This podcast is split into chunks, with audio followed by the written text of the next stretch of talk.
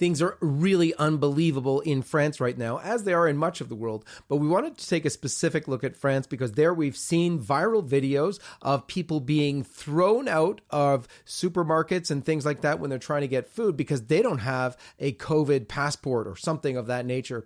We're going to talk to our French correspondent, Jeanne Smits, who's on the ground in France, and find out what's really going on. We've seen tons of demonstrations, hundreds of them. Are they all real? How many are there? We're going to find out right now. Stay tuned.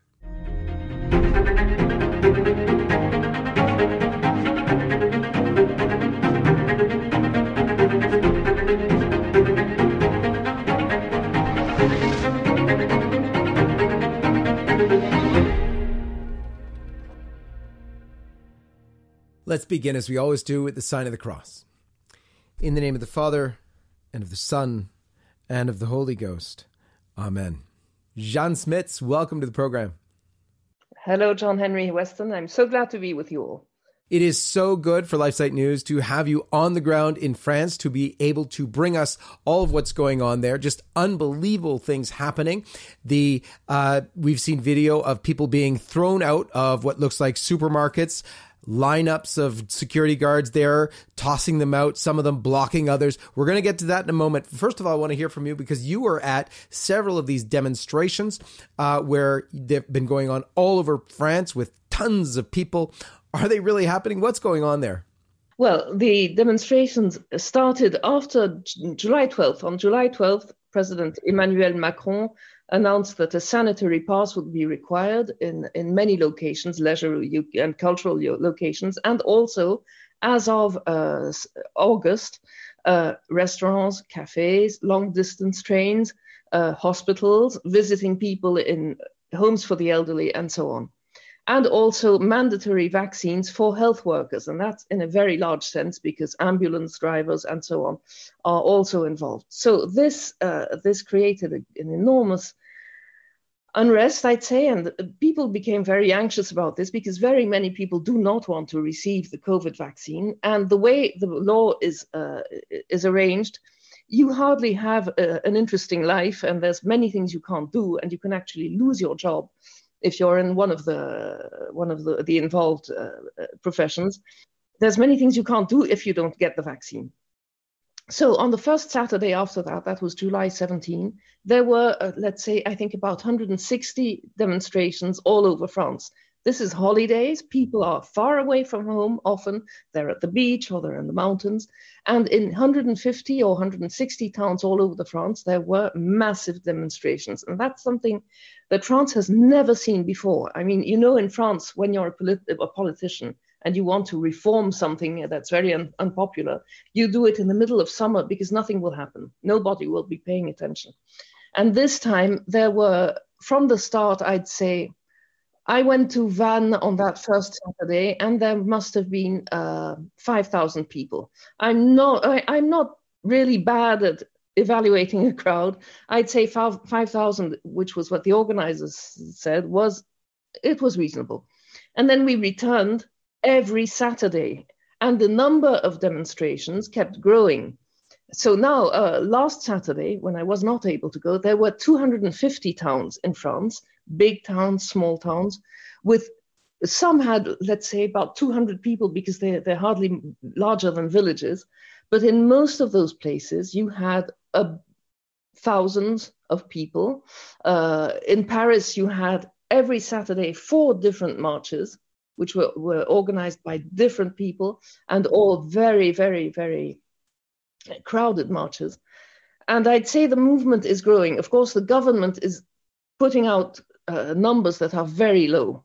And for last Saturday, I think they gave something like 167, 503 people.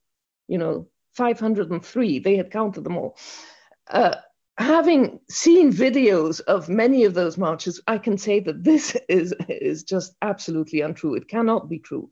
Uh, I think the government is worried about this, and I don't know how it'll end because uh, when we had the yellow vest demonstrations a few years ago, that was in 2019, it ended up with provocations and violence, often uh, police piloted violence And this could happen here. But what is true is that in those marches, people are so happy to see each other because they feel they're not alone. I met one lady, one, one friend who said, Oh, I went to a little march in the town next to next to where I was because I'm feeling so alone.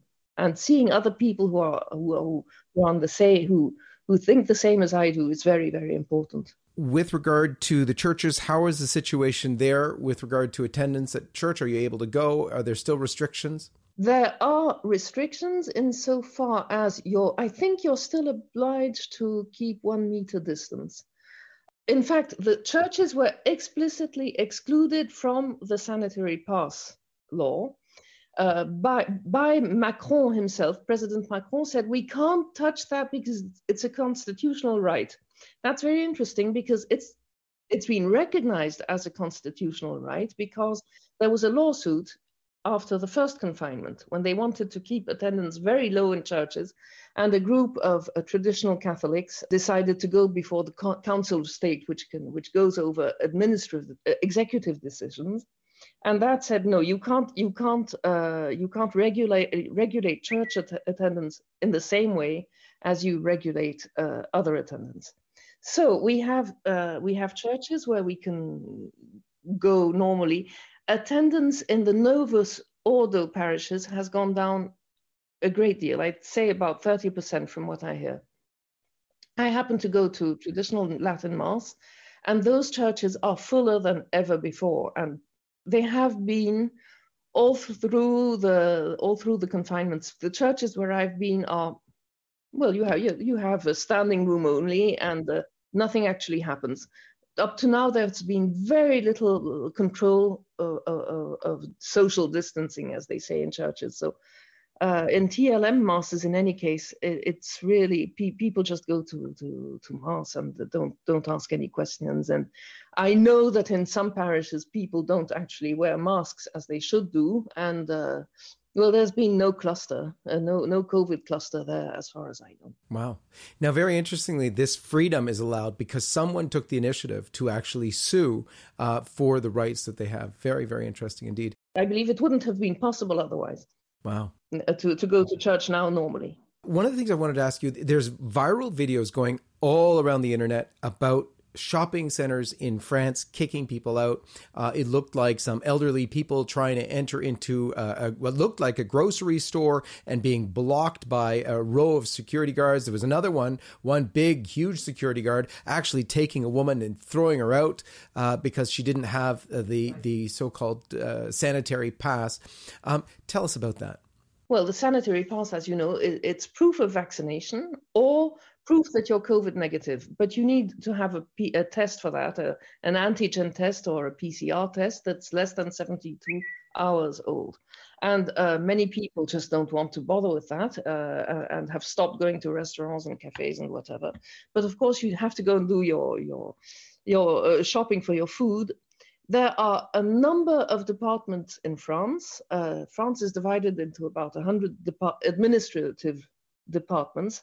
In some of them, the prefect, that is the representative, representative of the government, has decided that the rate of COVID infections is so high he needs to close, as the law allows him to do, all very big shopping centers that are larger than 20,000 square meters. And there aren't so very many in France, I'd say about 100, well, 150, 200, where this law is at present applicable. So normally, people who go there uh, aren't allowed to come in with the, without a sanitary pass, except if they're going to do food shopping. That's the law. Uh, unfortunately, there has been excessive zeal in some of those places, and people have been, as you said, uh, kicked out quite violently in some cases. And in any case, they feel as if they just can't go and do their ordinary shopping. Of course, there are other supermarkets, even large supermarkets, where you can go. I mean, in most of France, this does not apply. You, you just go and do your shopping as you want in small shops, big shops, whatever. That's no, that's not under under the law. But there have been incidents that are really very violent and that give you the impression that people are being stopped from getting their their basic needs. And usually, it's the elderly who are used to go shopping there, and then they, they arrive, they don't really know, and they they get they they get sent, get sent away. It's uh, it's very unsettling one of the things that France is well known for is that that culture of you know going out to to restaurants and bars to cafes to theater all sorts of things that are sort of characteristic of France at least to the rest of the world we we look at France and have always have that image of you're in a cafe in Paris somewhere or things like that. And yet this is restricted for anyone in the population right now who refuses this kind of sanitary dictatorship Exactly. If you don't have the vaccine or if you don't have a sanitary pass showing you're COVID negative, you can't go. You can't go into the restaurant or the bar.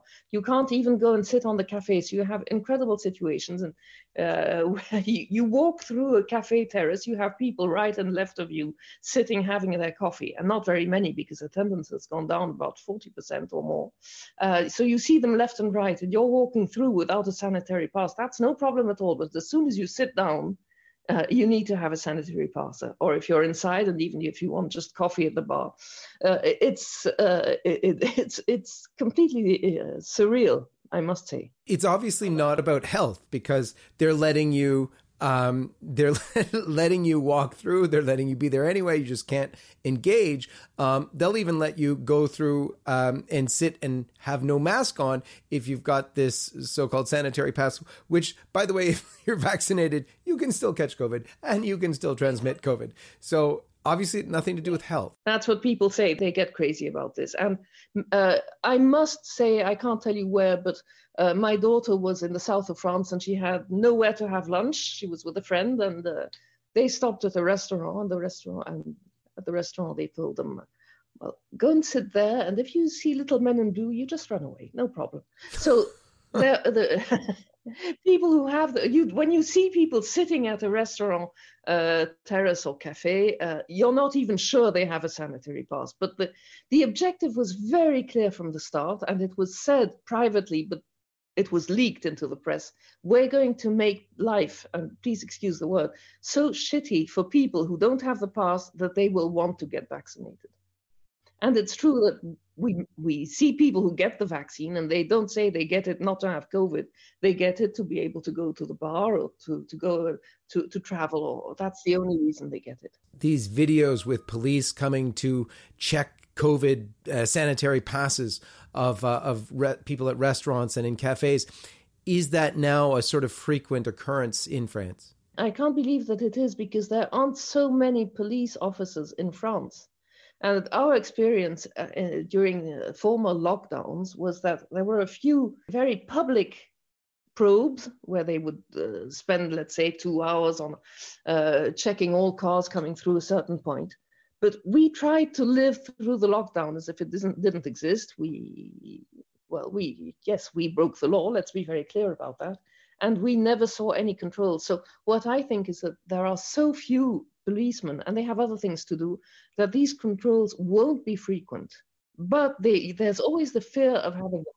And the fear is very heavy on on on on, on restaurant owners who have who will get a, a, a large fine if they don't control people. But what's also absurd is that they can control people but not ask for their identity. So they're just controlling a, a sign on a phone that's all one of the other interesting things is the connection to communism. Um, we've found, at least in the West, that there's a lot of people who don't recognize that connection at all. Um, although immigrants, particularly Polish immigrants and, and immigrants from Eastern uh, Europe, they say right away, oh my gosh, this is communism. What are we here for? We came here to escape this, and now it's come here. Are there people in France who also recognize the communist undertones of what's happening? Yes, I think so. Very many are talking about the sanitary dictatorship. And many are noting that the question is not at all a question of health, but of control. Just to give an example, now when you don't have a sanitary pass, you're not allowed to take a fast train, but you can take a succession of slow trains. And this is exactly what happened in, in, what's happening in China with social credit, where when you don't have enough social credit, you can't take a bullet train, but you can take a slow train. It's the same sort of mechanism. And I think the mechanism here is to make people believe they have a collective responsibility for the good of all. and that individual rights don't count. I think that's really what's what's uh, what's pushing people into the street.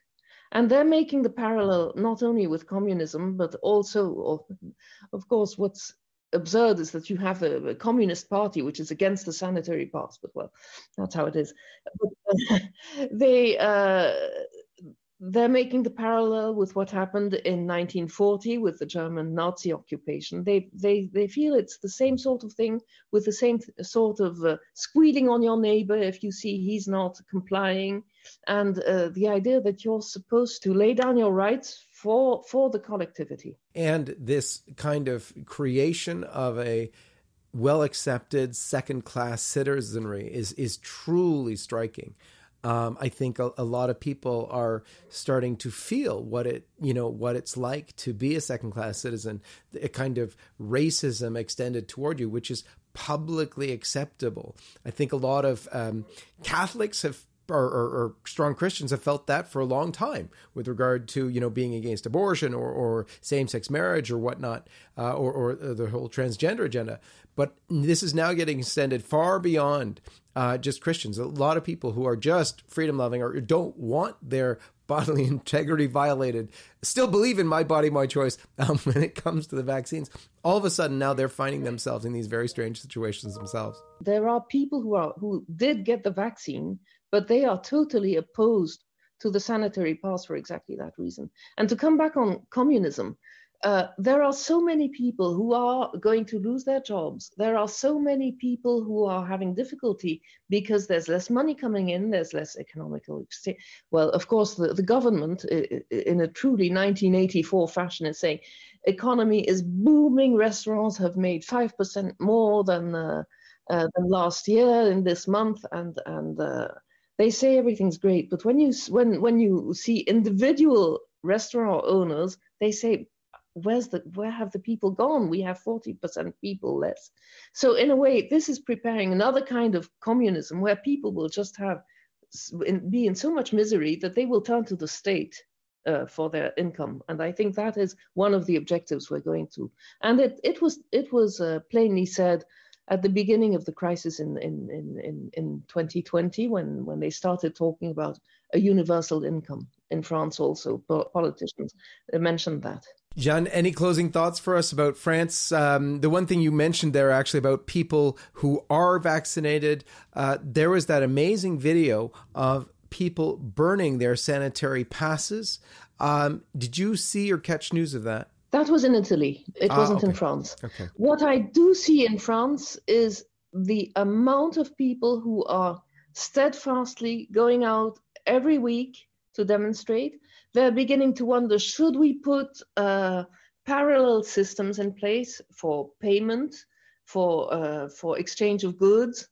Uh, they there's really there's um there's a reaction which makes me think of what happened during the Manif pour tous, but it's different this time because it's not just a category, one category, the Catholic, traditional, uh, culturally formed people. It's really everyone uh, from, from, from all walks of life. And they're being, of course, ridiculed in the media. And they're, they're sticking to their, to their beliefs and to their opinions. And I think that, that that's rather a good sign. Jeanne Smits, thank you so much for being with us and for all your coverage at LifeSite News. Thank you, John Henry. God bless you, and God bless all of you.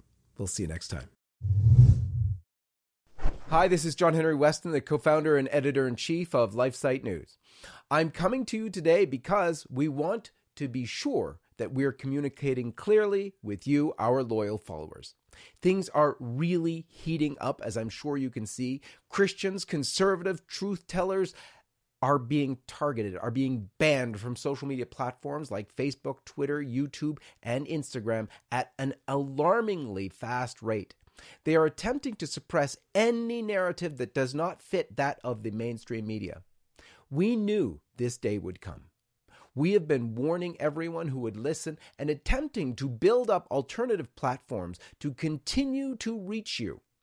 We have established ourselves on all sorts of platforms I'm going to explain in a minute, but the most important thing to do is come direct to lifesitenews.com because there we will always be. But we've also established ourselves on platforms like Parler and MeWe, and our videos can be found on Rumble as well.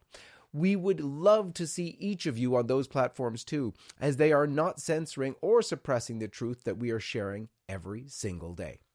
More than these alternative social media platforms, we highly encourage you to subscribe to our email newsletter.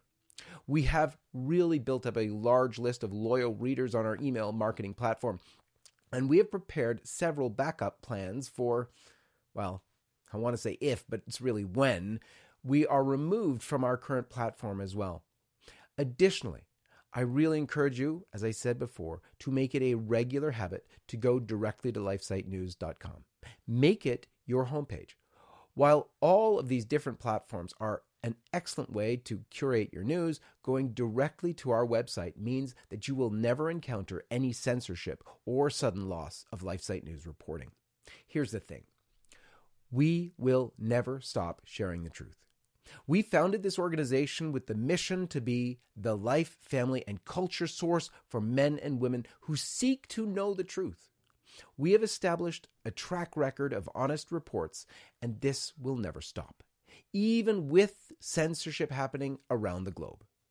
Again, I'm encouraging you to join us on Parler, MeWe, Rumble, and on our email list. You can find all the direct links in the description of this video. May God bless you and keep you, and we are so thankful that you've chosen to follow and support LifeSite News. I'm John Henry Weston, co founder and editor in chief of LifeSite News.